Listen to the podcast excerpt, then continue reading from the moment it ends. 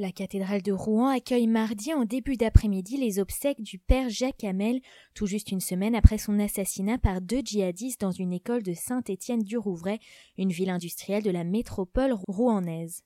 Dans des conditions de sécurité très strictes et selon un déroulé très étudié et fortement chargé en symboles, la cérémonie doit avoir lieu à partir de 14 heures en présence du ministre de l'Intérieur et des Cultes Bernard Cazeneuve et des autorités locales et régionales.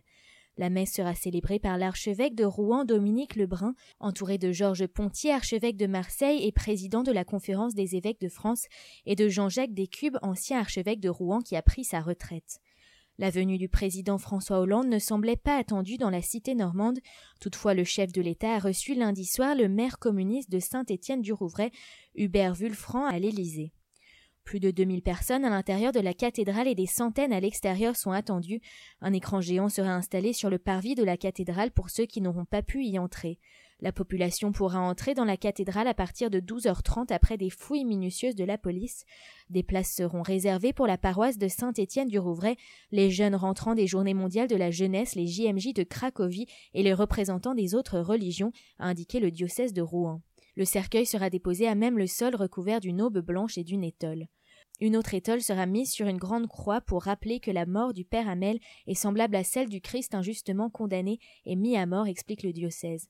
À l'issue de la cérémonie, le prêtre sera inhumé dans la plus stricte intimité familiale, dans un lieu tenu secret. Ce ne sera pas Saint-Étienne du Rouvray.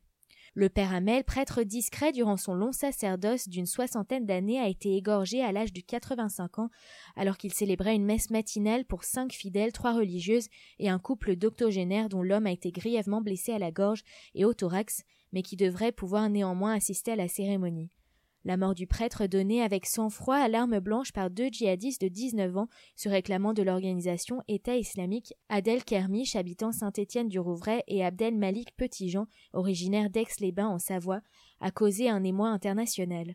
En réaction, des scènes touchantes de fraternisation ont eu lieu un peu partout dimanche en France lors de messes auxquelles les musulmans avaient été conviés. La plus marquante de ces messes a eu lieu justement dans la cathédrale de Rouen, en présence de presque 2000 fidèles dont une centaine de musulmans. L'attentat de Saint-Étienne-du-Rouvray est le dernier d'une longue série qui a endeuillé la France depuis un an et demi. Il a été commis douze jours après le massacre de Nice qui a fait 84 morts, commis par un djihadiste au volant d'un camion fonçant sur la foule sur la promenade des Anglais à la fin du feu d'artifice du 14 juillet. Les deux assassins ont été tués par les policiers juste après le meurtre quand ils sont sortis de l'église. Ils avaient chacun tenté de se rendre en Syrie pour rejoindre les hommes de l'État islamique.